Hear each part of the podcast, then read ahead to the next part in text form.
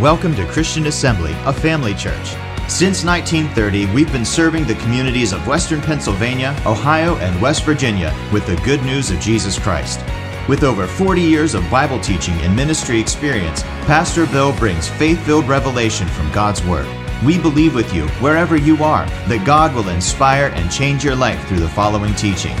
For more information about Christian Assembly, follow us on social media or visit our website at cafamily.net.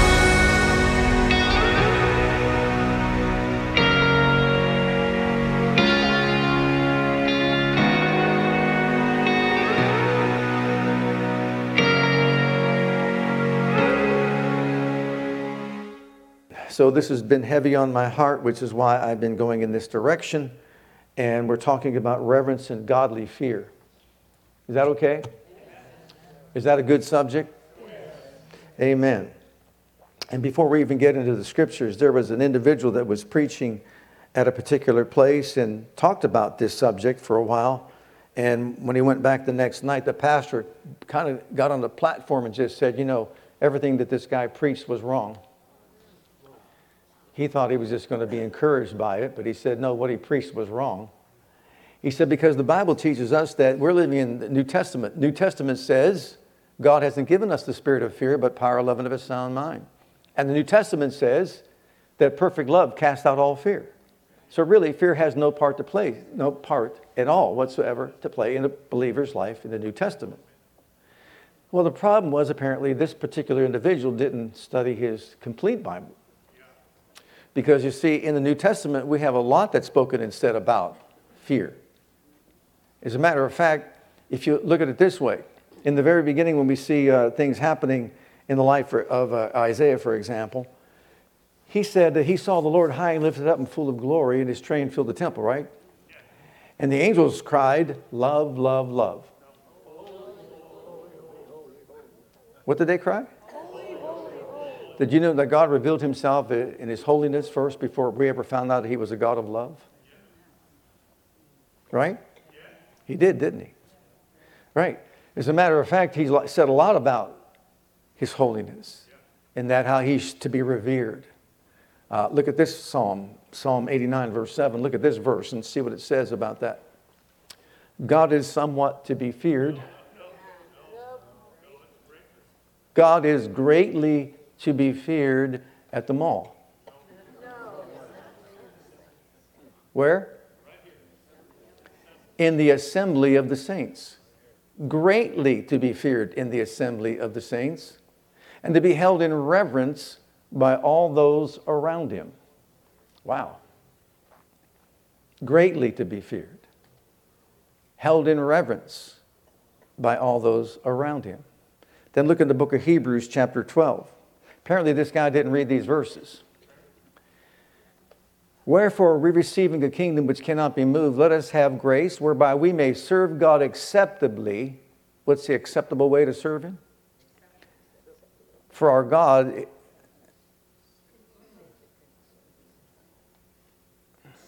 something's left out. For our God is a consuming fire with reverence and godly fear. We're to serve Him with reverence and godly fear for our God is a consuming fire. For some reason, that's messed up. But anyhow, I'll quote it right. Serve him rever- with reverence and godly fear. Notice, we serve him with reverence and godly fear. Why? Because our God is a consuming fire.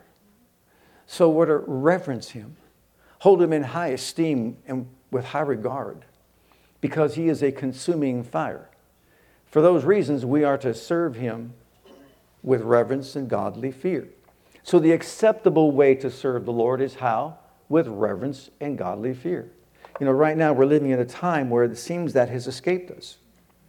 And that we've kind of focused on and majored on the fact that, yes, He is a God of love and He loves us tremendously. But it's important that we recognize that He is still a holy God.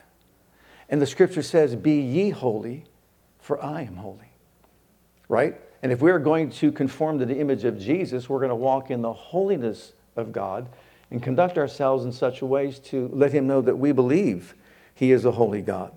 As a matter of fact, if you take that back way back when the priests had to enter into the temple, they didn't just haphazardly enter into the temple.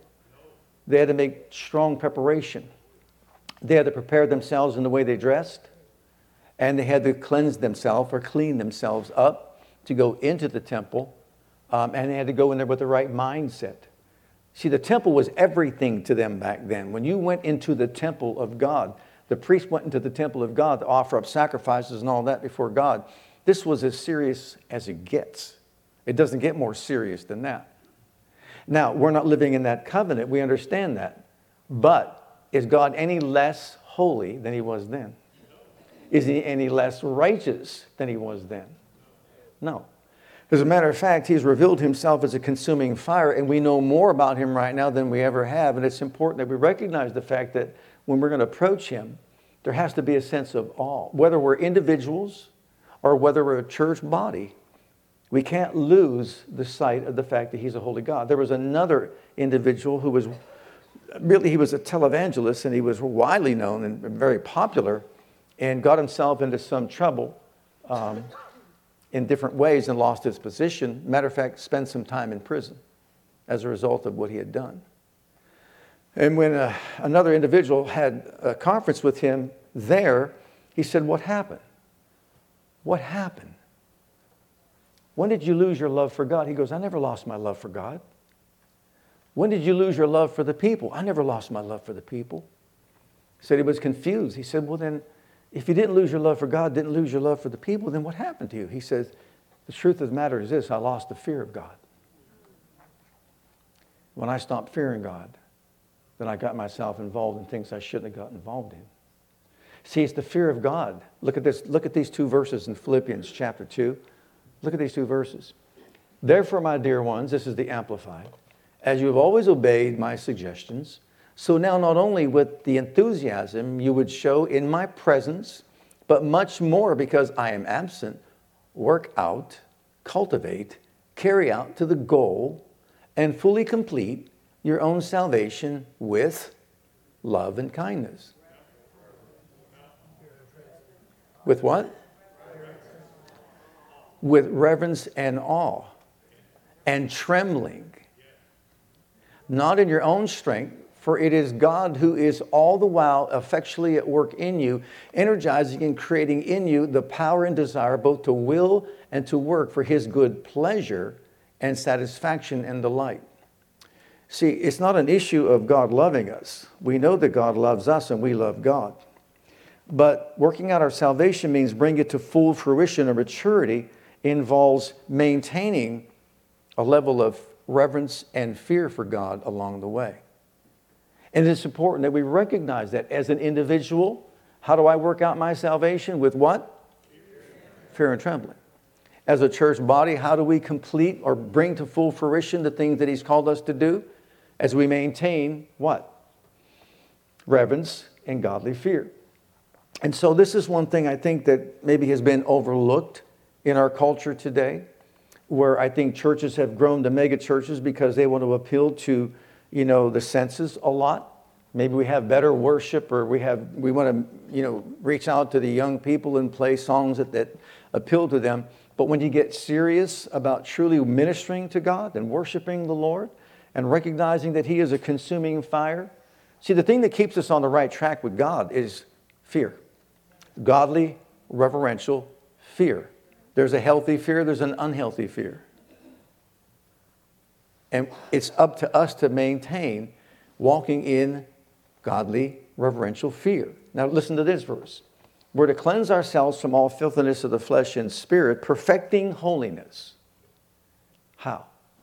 In the fear of God. How does one perfect holiness? If you back up, that was 2 Corinthians chapter 7, verse 1. If you back up a few verses, you know what they say? talking about the presence of God. I will walk in them, I will be their God, they shall be my people, right?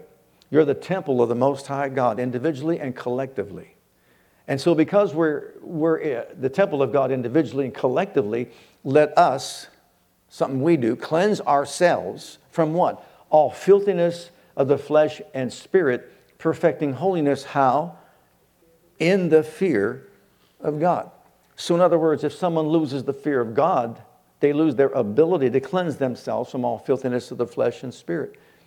Uh, once again, we're living in a culture right now where many think that, you know, this idea, which I think is really wrong teaching, but once saved, always saved means it doesn't matter what you did. I had one person actually tell that to me. He was working at a Bible bookstore and says, I finally found the truth. I said, What's the truth? He said, The truth is, it doesn't matter how I live or what I do. The grace of God's got me covered. All my sins are forgiven, past, present, and future. He says, So it doesn't matter what I do. I could have as many vices as I want. I could do what I want, live how I want, act how I want. And he went on and on and on and said all that stuff. He says, And I'm free. I guess that is free, just to do whatever you want. It's also anarchy, it's also rebellion. Because the grace of God teaches us denying ungodliness and worldly lust, we're to live righteous, sober, and holy in this present evil age, right? So I don't know where he got his teaching on grace from. It certainly wasn't from Titus. Titus didn't teach him that, you know. So, uh, yes, we want to grow our churches and we want to get bigger and all that, but we want to do so with the foundation instilled within people's lives that God is a righteous, holy God, and we are to follow his example of living righteous and holy before him as well. Amen? Amen? And not take him, they say, casually. Now, notice 2 Corinthians 5. Uh, Paul says it's with serious caution that we are to and watchfulness that we're to work out our salvation and carry it out to the goal. Well, what's the goal? What is the goal that we all should have? Well, here it is. We are confident, I say, and would prefer to be away from the body and at home with the Lord. Anybody prefer that today? Would you rather be sitting here or in your heavenly mansion? Where would you rather be sitting right now? I don't have to ask Andrew. It's, he tells me that every day. So, anyhow. So, we make it our goal. What's our goal? To please Him. Remember, Jesus said these words I always do the things that please my Father. To please Him. So, whether we are at home in the body or away from it, for we must all appear, here's the motivation, before the judgment seat of Christ, so that each of us may receive what is due us for the things done while in the body, whether good or bad. Since then, we know that we know what it is to fear the Lord. Notice that. To fear the Lord, we try to persuade others. What we are is plain to God, and I hope it is also plain to your conscience. Notice that he's emphasizing over and over again the fear of God, the fear of God. That's not being afraid of him like you're afraid of a bear. That's talking reverence, that's talking about an attitude of the heart that doesn't want to displease him. But it's also recognizing what Jesus said when he said these words Don't fear the one who can kill your body, but fear the one who can destroy both body and soul in hell. Isn't that what he said? So you see, we can lose that reverence for God. We can lose the idea and the fact that, hey, he's the righteous judge. I need to be I need to please him with my life. So once again, the goal is to live a life that pleases Him. The motive is knowing that one day we're going to give an account of our lives before the throne of God. And also, it's to know that we can't make Him love us any more or any less, no matter how we live our lives. Because He's going to love us no matter what. And He's already proven His love for us, right? But what we're responsible for is this to live lives that please Him. See, He's, remember, he said, This is my servant in whom I'm well pleased. This is my son in whom I'm well pleased. So we want to have that, you could say, on our resume. That he or she lived a life that was well pleasing to God. Again, it can't make us him love us more or less, but we live a life that's pleasing to him. And you know what? That makes you popular with him when you do so. So it's not a matter, is this right or wrong? It's, it's a matter, does this please God? Now, let's just take a quick look. I did some of this on Wednesday evening. I'll just throw it out here as well. So, developing godly fear is something that we could be taught. Okay, and it's something that's inward as well. But number one, if we really want to walk in godly reverential fear, we need to be taught and we should ask Him, what does this look like? Look in the book of Psalms, 34th Psalm. What does it look like to fear God? Fear the Lord, you, his saints. Revere and worship him, for there is no want to those who truly revere and worship him with godly fear. The young lions lack food and suffer hunger, but they that seek and inquire and require the Lord by right of their need and on the authority of his word, none of them shall lack any beneficial thing. Now, that's a popular verse right there. That's a popular verse, but you notice the one before it and the ones after it are very important. Come, you children, listen to me. I will teach you to revere and worshiply fear the Lord. It's something that we can be taught. And so, if we desire it, we need to ask Him, Lord, what is it that constitutes godly fear and reverence? Because I want to follow that. What man is he who desires life and longs for many days that he may see good? Anybody long for that? Anybody here a candidate for bad days? No hands? Evil days? Mm-mm. Miserable days? Frustrating days? How about good days? Two of you want good days. well, here it is. Keep your tongue from evil and your lips from speaking deceit. Wow. Next verse. Depart from evil and do good. Seek, inquire for, and crave peace, and pursue or go after it. So notice the point he's making is we just don't know everything. This fellow thought because he loved God, it didn't matter, you know, when he got off to, off to a tangent, because he loved God, loved people. But when he lost the fear of God, he realized he became vulnerable. When people lose the fear of God, they become vulnerable. To what? To many temptations that are out there in the world today. So if I lose the fear of God, if I lost reverence for God, then I'm not going to be, let's say, watching how I live. Whether or not my tongue is being used for evil and guile, or if I'm speaking things that are right. Look at number two. Not only does he want us to tremble at his presence, which he does, and we'll see that in just a moment. But he also wants us to tremble at his word. Look at here in the book of Isaiah, chapter uh, 66. Thus says the Lord. Now, notice this is him speaking himself. Heaven is my throne, the earth is my footstool. Every time I read that, I think he's got some long legs. Wow. Where is the house that you will build me? Where is the place of my rest? For all those things my hand has made, and all those things exist, says the Lord. But on this one will I look. But on this one will I look. On him who is poor and of a contrite spirit, and who trembles at my word. Who trembles at my word.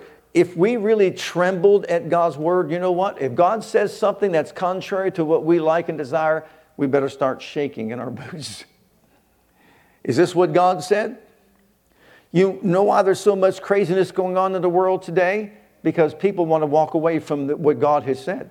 Do you know right now the statistic says that 23 million professing Christians who prayed every day, who went to church all the time, who read their Bible, have now considered themselves to be non Christians and some even atheists?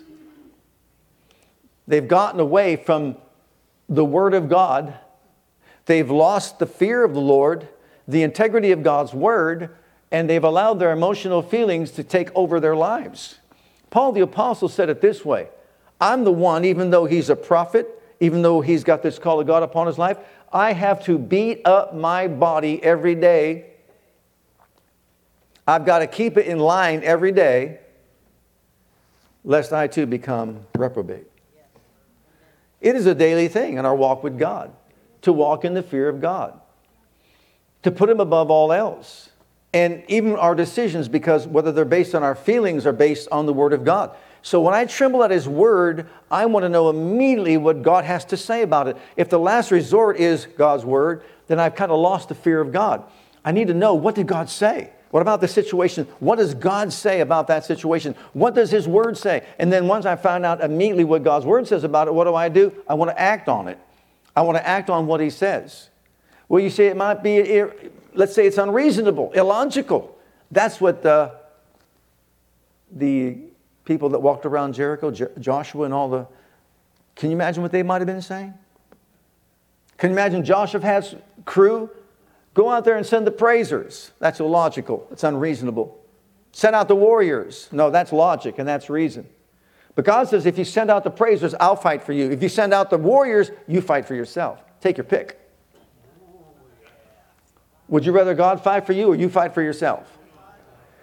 So they tremble. Someone who reveres God trembles at his word. Oh my goodness, is this what God said? Then you know what? Do you remember my story about, and this will lead up to this, um, tithing? I got on my face before God.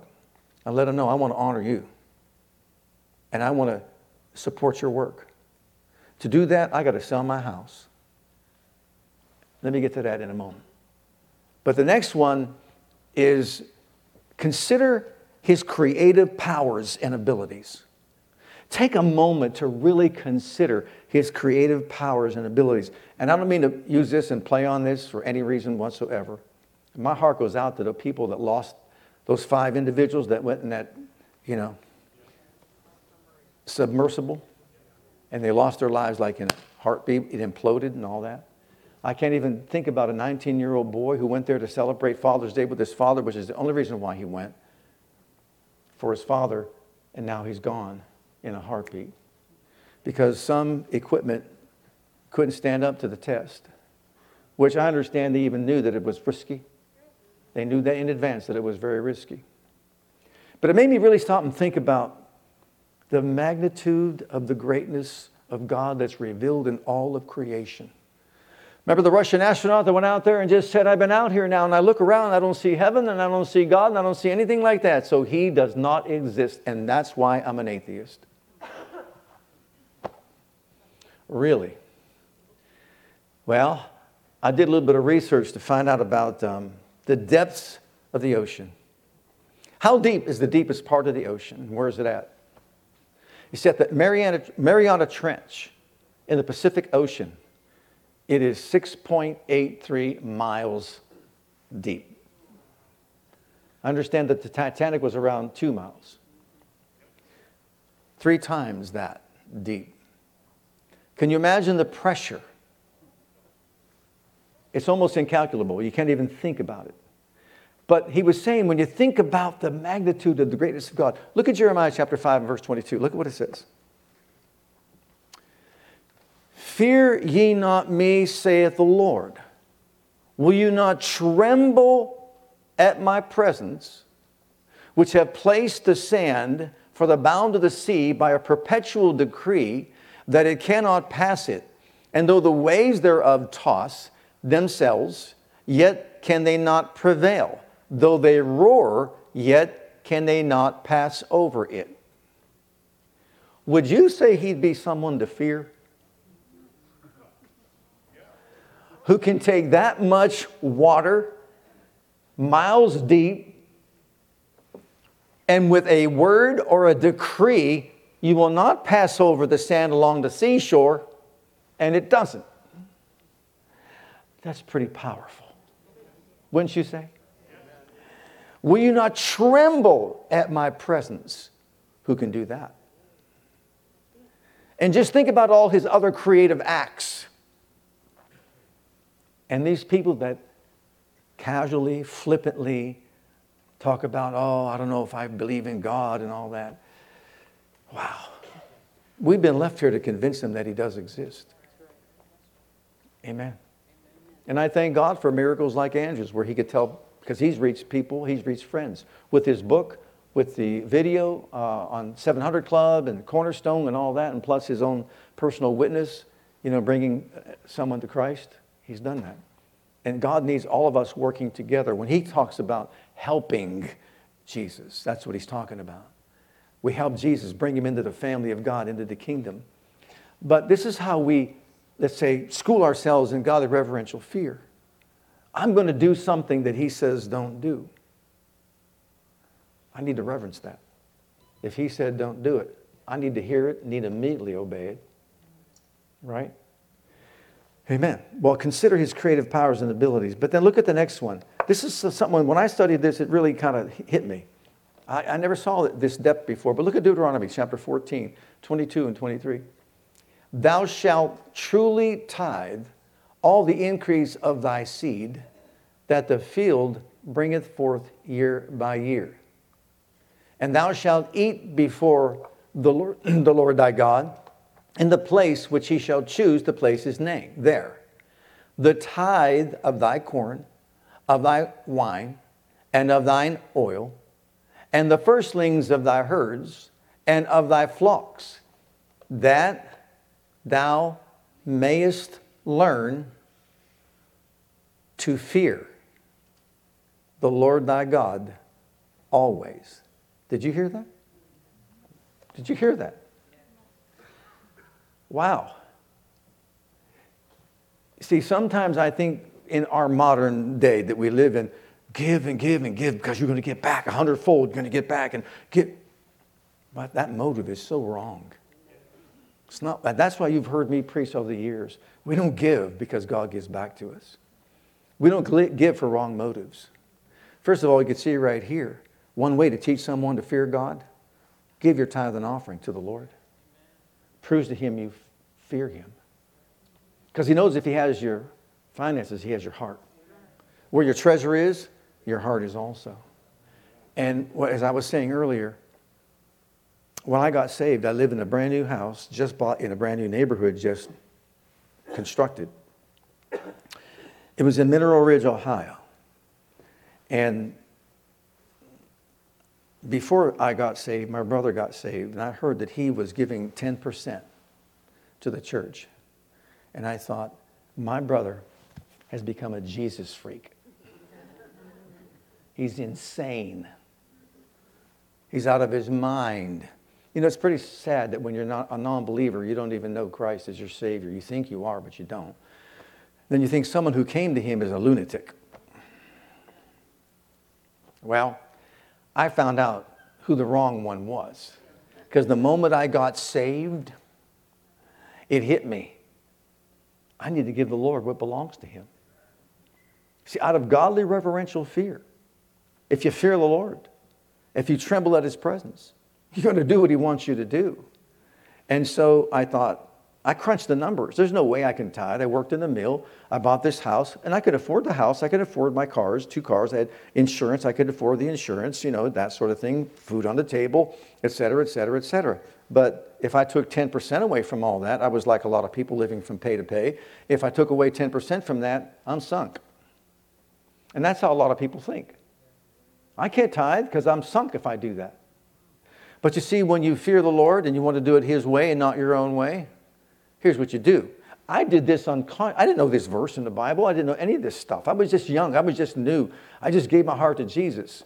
And so what do I do? I call a realtor over. She said, uh, What do you want to do? I'm going to sell this house. Why do you want to sell this house? If you don't mind me asking. I said, Well, if you don't mind me telling, because I just became a Christian, I'm born again, and I want to give my tithe to the Lord, and I can't do it while I'm living in this house and paying all this she almost floored her. She goes, I'm a Christian too. I've never heard anybody say anything like that. Are you serious? I said, Yeah. That's why I want to sell the house. It's brand new, brand new development and all that. I mean, it's like your dream. Okay, let's sign the papers. I was working on the afternoon shift, 311, and I came home about 11 o'clock at night and I said, What's going on? Well, we sold the house. I said, What? Sold the house. I said, It's not even up on the market yet. She sold the house sold a house. She's coming over tonight to sign the papers. Really? Yep. Now I'm thinking, oh my goodness, where am I going to live? but the beauty of it is this the Lord took us down a road called Euclid Boulevard in Youngstown, Ohio, a beautiful boulevard, beautiful brick homes. I would drive, you know, sometimes you take drives just to go see these nice houses and all that up and down the street and everything. And this one on that street, a beautiful street, had a sign up for sale, and I thought, well, there's no way. That, that's, this is even probably more than what I sold my house for. Oh, let's just call and just see. okay, we'll call and see. So I make the phone call to call and see, called the realtor and said, you know, how much is that house or whatever.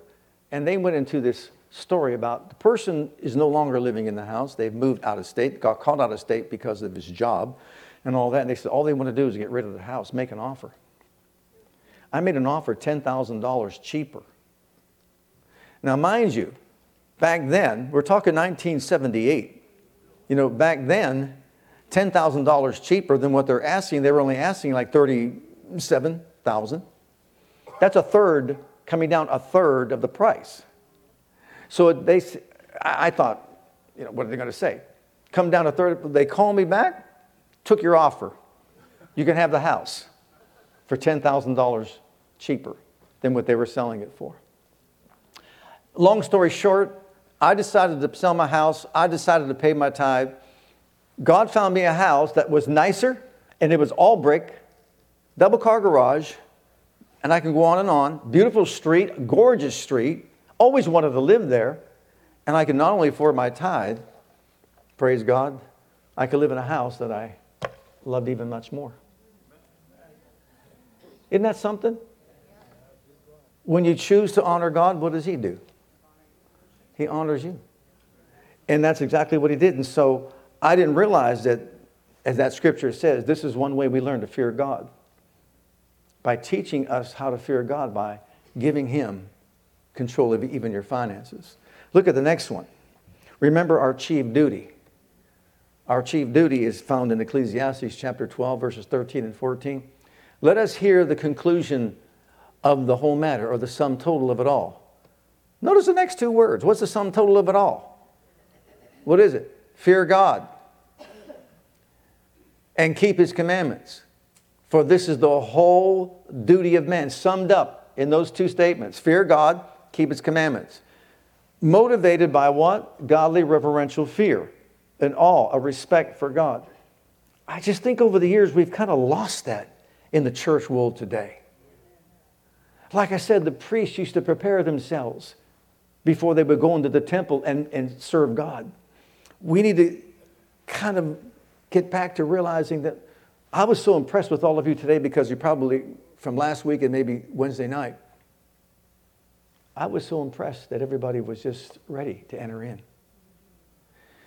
Think about it. Of all week long, we could do our own thing. We could act, say what you want to say, blah, blah, blah, have fellowship and everything like that. When we gather like this, we create a habit, habitation, a temple for God to come and manifest Himself. And if we want Him to show up in powerful, powerful ways, we need to revere Him. And when we honor Him like this and reverence His presence, He shows up. And when He shows up, praise God, I'm telling you, doesn't matter who you are, you'll be impacted by His presence that manifests. Sometimes be driven to your knees. And look at this. Another way, number six, you want to talk about a way to really learn how to revere God? We can learn from others. Look at Leviticus chapter 10. We can learn from the experience of others.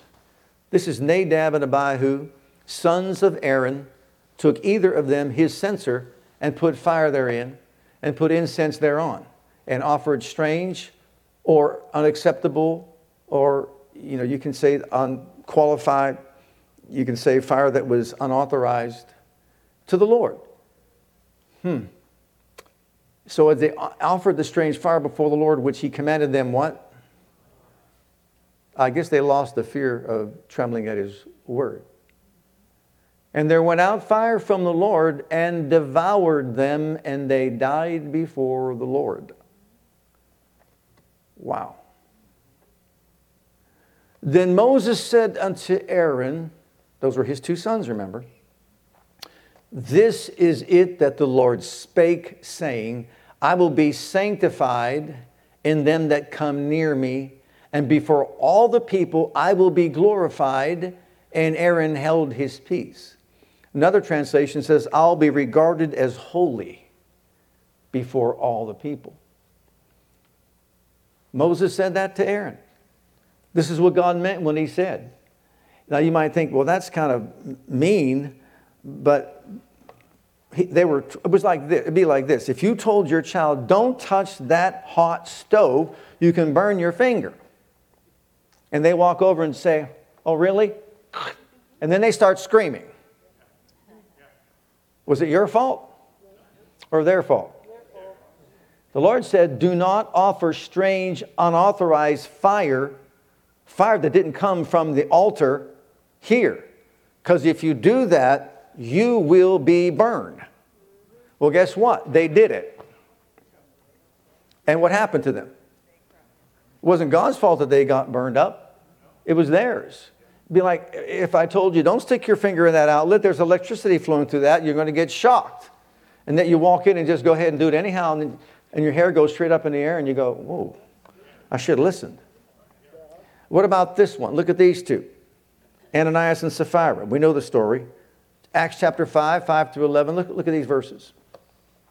They sold their property. They said they sold it for so much. They kept back part of the price and they lied to the Holy Ghost. Ananias, hearing these words, fell down, gave up the ghost, and what kind of fear? What kind of fear? The word great there, we get our word mega. In the Greek, it's the, the word that's used there is the word that we get mega from. Mega fear came on all them that heard these things. And the young man arose, wound him up, and carried him out and buried him. And it was about the space of three hours after when his wife, not knowing what was done, came in and Peter answered unto her, Tell me whether you sold the land for so much. And she said, Yeah, for so much. Then Peter said to her, How is it that you have agreed together to tempt the Spirit of the Lord? Behold, your, the feet of them which have buried your husband are at the door and shall carry thee out. Then fell she down straightway at his feet and yielded up the ghost. And the young men came in and found her dead, and carrying her forth, buried her by her husband. And great fear came upon all the church. Notice, all the church, and upon as many as heard these things. So now we see this being illustrated. Uh, we don't lie to the Holy Ghost. So we don't approach God in an unauthorized way, number one, and also we don't lie to the Holy Ghost because God doesn't take that lightly.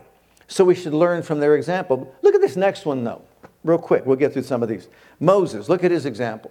Remember when he was up on Mount Sinai and the, there was a horrible scene that took place? Anybody remember that? You might wonder, why am I doing this? You know why? Because God is moving in a powerful way, and He's going to make Himself known among people who fear Him.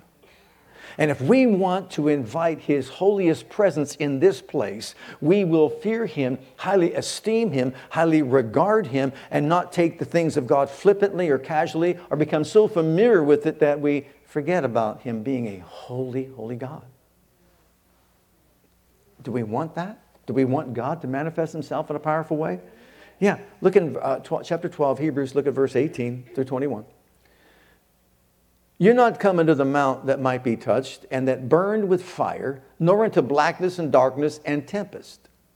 And the sound of a trumpet and the voice of words, which voice they that heard entreated that the word should not be spoken to them any more for they could not endure that which was commanded. And if so much as a beast touch the mountain, it shall be stoned or thrust through with a dart.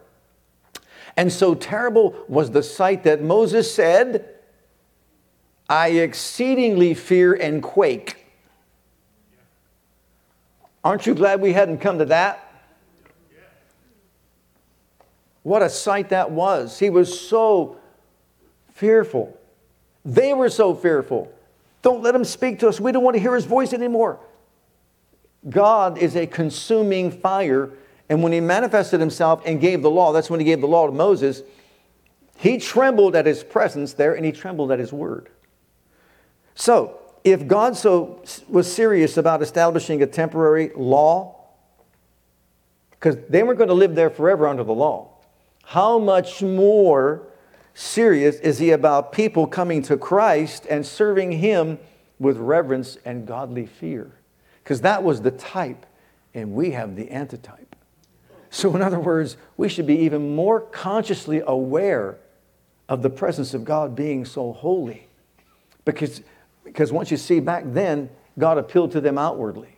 He had to because they had nothing inwardly. But for us, He appears He appeals to us inwardly because you see, on the inside of us, we have His presence, we have His Spirit. And that inward fear should be existent. Look at verse 25 through 29 now. This is from the message translation of the Bible.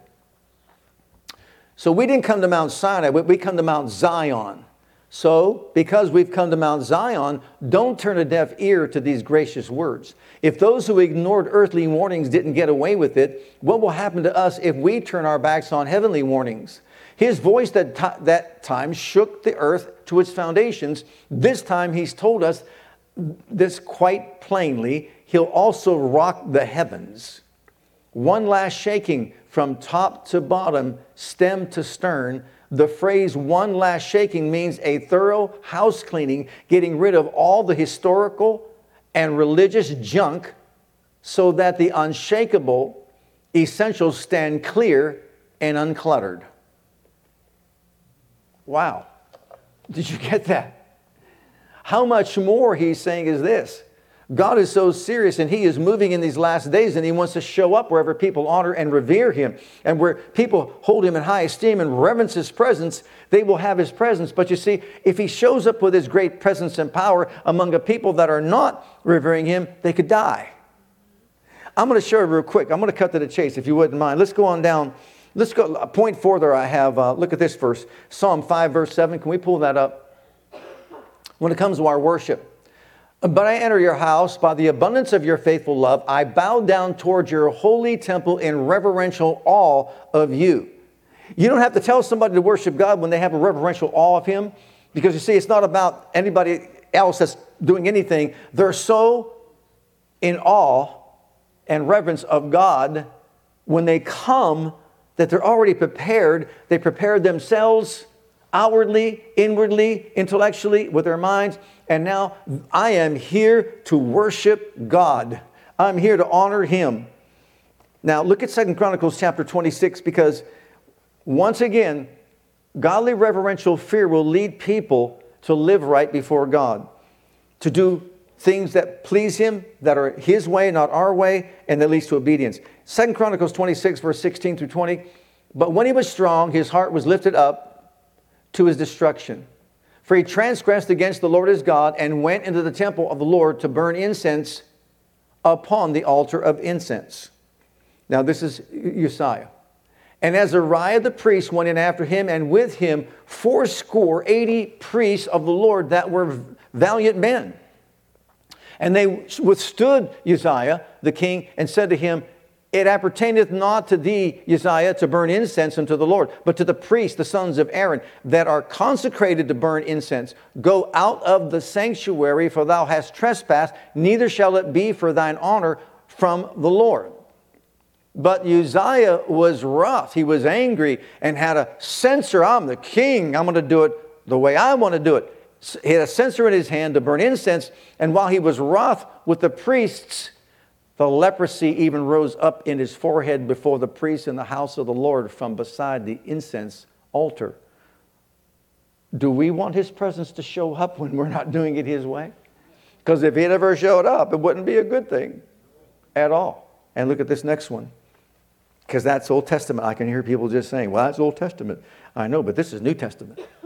And God doesn't change. He's the same yesterday, today, forever, and always. Can you say amen to that? Okay.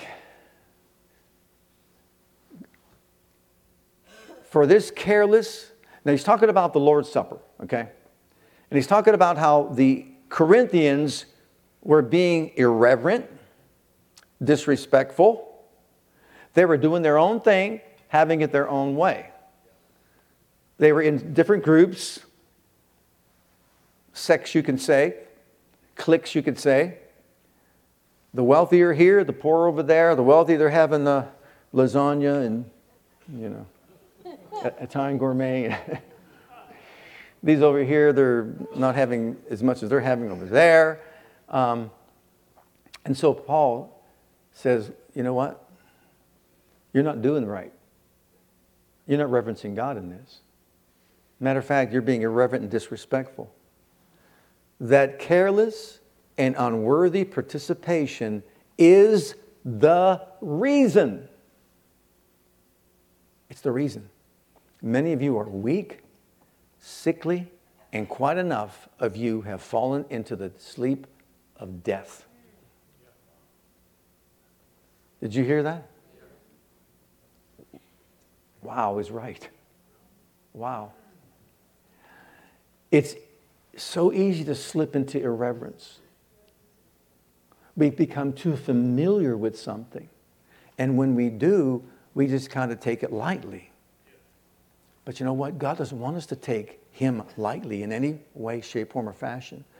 He revealed Himself as a holy God before even a loving God because God is love. But that love of His is centered in His holiness. He is a holy, holy God. Amen. And He wants us to be holy. It's not like He didn't tell us, I am holy, so be ye holy. Amen.